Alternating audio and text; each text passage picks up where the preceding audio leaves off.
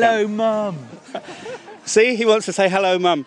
Uh, we're in Zalužani Airfield, which is about 15 kilometres north of Banja Luka and about six from the village where I live. Uh, we've come down today because over the past three days we've had aircraft flying around. There's been teams from all over the world, 102 competitors, I'm led to believe.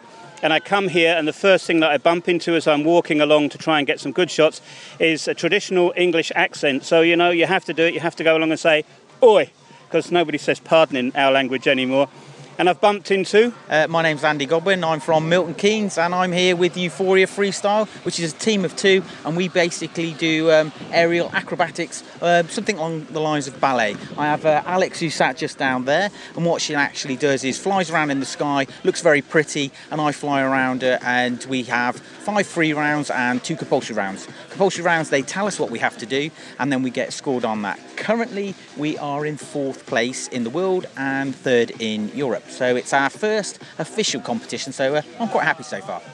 This is Banja Luka. This is in Bosnia. This is right off the map. This is a place so far off the beaten track that most people even don't even know where it is in the Balkans. But you've arrived here. We'll go back to about aerial ballet and how you judge it and all that in just a second. But what made you come here? Okay, um, each year they decide where, where they're going to hold the competition. Last year it was in the Czech Republic, the year before that it was in Germany, the year before that was in France. So they have a pool of people, and anybody in Europe can apply to, to hold these World Games. And uh, Banja Luka did, and Banja Luka won it. So obviously, we most people flew into Croatia, hired cars, buses, you name it, they hired it, and we all drove, bust, flew, or whatever to get here. And we've all met up, and the competition's going quite well. And Banja Luka are doing a really, really good job. They've looked after everybody. They've got us in hotels. They've got buses. They've got food. They've done. I believe that this used to be um, some sort of some sort of camp um, and they've, they've sort of done it all up. They had a massive procession last night. Thousands of people turned up to wave us all in, and we all paraded in front. And children came out, and we gave them, you know, flags and sweets. And um, yeah, it's, it's going really well. And you know, thank you, Banja Luka. So first impressions are good. Yeah, yeah. I mean, obviously, you, you, in ten years, for me, I remember Bosnia of old. So I was slightly concerned about coming here, and obviously I've come here and I found out that, that some of the, the views and, and and the opinions from 10 years ago have gone. It's just like anywhere else in Europe at the moment. Everyone's extremely friendly, extremely helpful. The internet is fantastic. UK phones struggle a little bit, but apart from that, it's just like being anywhere else in Europe now. I, I would come back here on holiday. The people have been great, and there's, there's lots to do. I don't know. I know very little, if hardly anything at all, about skydiving. Uh, and we were rushing around saying, "God, let's go and take, let's uh, take some content of people mm. landing." But it's not about the landing; it's about what you're doing in the air. How do the judges um, work out how good, how talented you are. I mean, that's quite a few thousand feet up, right? Yeah. Okay. Um, you've, what you've basically got at the moment is you've got different categories of flyers. So you've got what we call belly flying and free flying and artistic flying. Belly flying is where you you get between four and eight people and they fly face down to earth and they do points. And points are you know, they build a circle, they build something else, and each time they build the points they're told to build within 45 seconds, they get scored for it. And that's how they tell with belly flyers who's won. So they work it out, and the person that scores the most points wins. They also do something called VFS, which is um, head down point flying, where everybody flies upside down, and they do the same thing where they grab hands and legs and feet and arms and God knows what, and you get scored for that. And the one with the most amount of points wins. Then you have artistic.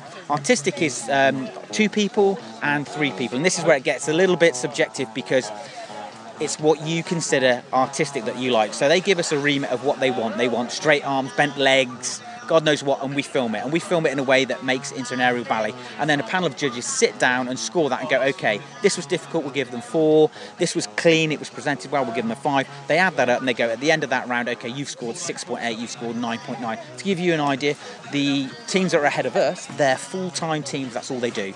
You know, that's their job, seven days a week, they get paid to, to skydive. So for us as a UK team, you know, we are sponsored a little bit by the British Parachute Association. Uh, we're also sponsored by um, the, the, the um, Army Parachute Association. We're also sponsored by Airkix. So they help us out a little bit, but we're a part-time team, so you can never catch up that sort of skill. And it shows in scoring. Those guys are getting eights. What they do is fantastic, and we're getting sort of sixes, sevens. So, you know, I think it's pretty fair and I think they're doing a really good job. But at the end of the day, it's not over till it's over because everybody can miss an exit or be a little bit late. And if they miss that, it can give you the edge. So at the moment, we're chasing the Russians. They beat us last year by a couple of points and they're ahead of us again this year. But they're our benchmark. So if we can beat the Russians, I'd be quite happy. You're talking about sponsors and you're talking about the Army Parachute Association. Is there a link with the, with the British military, with the Red Devils over this? Um, not really. I mean, I've, I've, sort of been using Netheravon, which is a, a, parachute centre in the UK, and I've been jumping there for over 20 years. I know it's hard to imagine looking at my youthful looks. Um, a bit like me then. Oh, yeah, absolutely. But it, it, of works out quite well for us because obviously we, we, spend a lot of time there. I was in the Territorial Army, I know lots of people that have been to Bosnia, and, and I work quite well with, with them, and they're happy to sponsor us to come to events like this because obviously for us it means we get more information, we get better at what we do. When we go back to the UK, we take that back to the centre, and then we can basically coach it and train all of the jumpers that are there on freestyle, on what it's like to go to World Meet, and give them advice. Everybody likes to meet people that have done something a little bit interested. Um, they also sponsor people that go all over the world for you know base jumping, birdman base jumping, canopy formations, all sorts of things, and those people come back to the centre, and, and then we pass that information on to each other. Very, very interesting. You said that um, the Russians are the main competition. Um, I believe it's the end of tomorrow night, right? Friday night. Yeah. That's when everything will be settled in stone, so to speak. Should be, should be. Your prognosis? Okay, I would say, to be absolutely honest, you're going to get, in my, in my category, which is um, freestyle, you're going to get first, second, and third will be France. Fourth and fifth, yeah, because they're full time teams, that's their job. That, their full time teams They're the best flyers in the world. Fourth and fifth will be between the UK, Russia, and the Ukraine. I would hopefully say that it will be the UK. But what you've got two meets, you've got a world meet and a European meet um, which means that we'll be fourth in the world and I reckon third in Europe.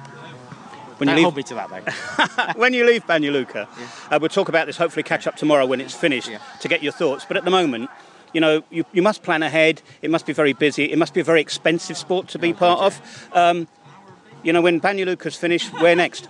Okay, next year, funnily enough, we, we have the British Nationals in September, where as long as you get placed in the British Nationals, you get the opportunity to represent your country. You can't just rock up at a world event. You have to prove yourself in the UK, and then obviously what happens then is you get presented to go to a world meet.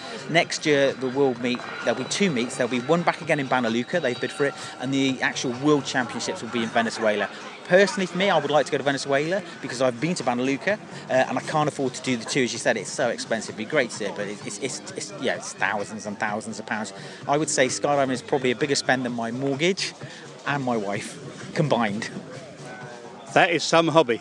It is, it is. But you get to meet amazing people, go all around the world and turn up at lots of venues that you would never ever go to, and you get to meet with the locals. I mean, Banja Luka have been very, very crafty the way that they've, they've, they've skilled this.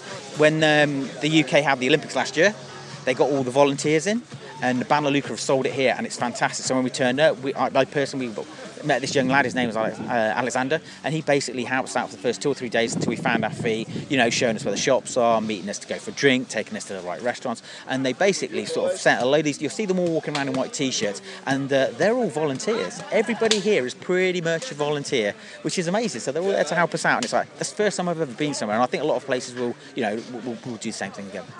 Andy, with a bit of luck, we're going to catch up with you tomorrow. Yeah, sure, no but problem. for the time being, lots of luck, and uh, we'll be looking out. I'll be shouting for you anyway. Yeah, that's good. You won't hear me though. Yeah, yeah. and if you want to go and like, maybe do a little bit to the Russians, that'd be awesome as well.